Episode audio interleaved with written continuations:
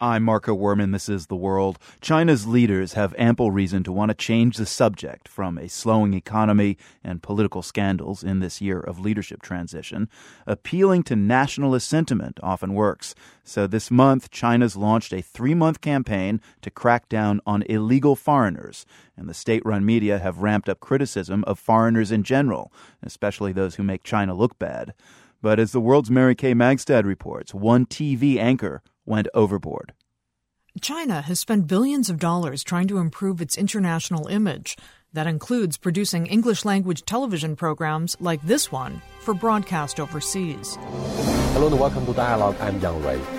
Senior late leader Deng Xiaoping says Yang Rui is the suave anchor of a state run public affairs program. A recent guest was Oxford historian Timothy Garton Ash, and the topic was whether democracy was appropriate for China.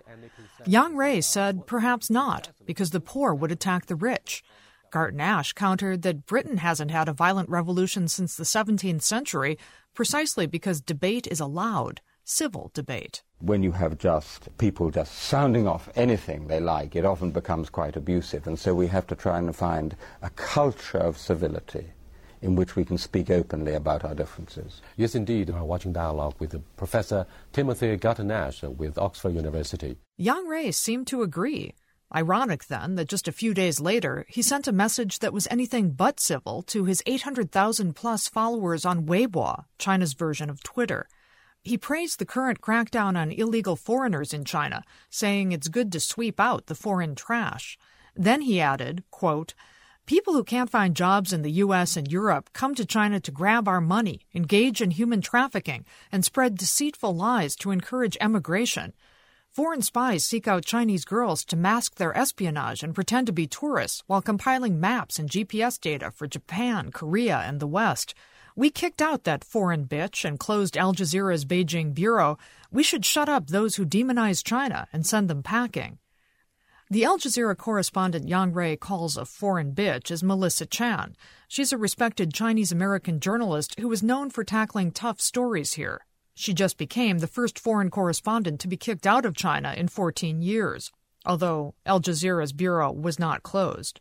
Chan said on an Al Jazeera program that her expulsion seems to be a sign of the times. There is a very interesting Chinese saying, which is that you kill the chickens to scare the monkeys. And in this case, I may have been the sacrificial chicken to warn other foreign journalists from looking at sensitive stories. It is a sensitive year for China's leaders, with a leadership transition looming, economic growth slowing, resentment over income disparity and other unfairness growing, and the mess of the Bo Xilai scandal yet to work through. Playing the nationalist card to rally support in troubled times has worked in the past, and this time a couple of videos of individual foreigners behaving badly have been making the rounds online, garnering many an indignant comment. But other Chinese refuse to generalize. 16 year old Liu Zijing says she doesn't see why the current crackdown on foreigners is necessary. She says, There are good people and bad people everywhere, and in my school, the foreign teachers are really good people. She's walking in Sanlitun, one of the neighborhoods where bars are plentiful and foreigners often gather. A migrant worker named Li Xing Li, who collects trash for recycling here, has a reaction more in line with Yang Rui's. He says, We're being too good to the foreigners, so they're being arrogant. It's like in a personal relationship, if you treat someone too well, they'll walk all over you. But if you're tough, they'll learn to behave themselves. Kind of makes you wonder about his personal relationships and about how the recent amped up criticism of foreigners here squares with the Chinese government's efforts to improve China's image in the world. An easy answer might be that China's leaders care more these days about sentiment at home.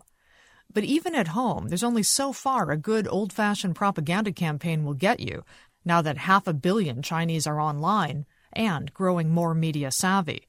While Yang Rui got some support for his nationalistic tweets, there were also online comments like, haha, so Yang Rui's really this big a dumbass, pretending to be cool, but actually a boxer, as in the Boxer Rebellion, an anti foreigner rampage at the turn of the last century. Yang Rui later tweeted that it's important to stand up to foreigners, but not to be boxers. After all, the party wants stability and support, not a revolution of any kind that could get out of hand. For the world, I'm Mary Kay Magistad in Beijing.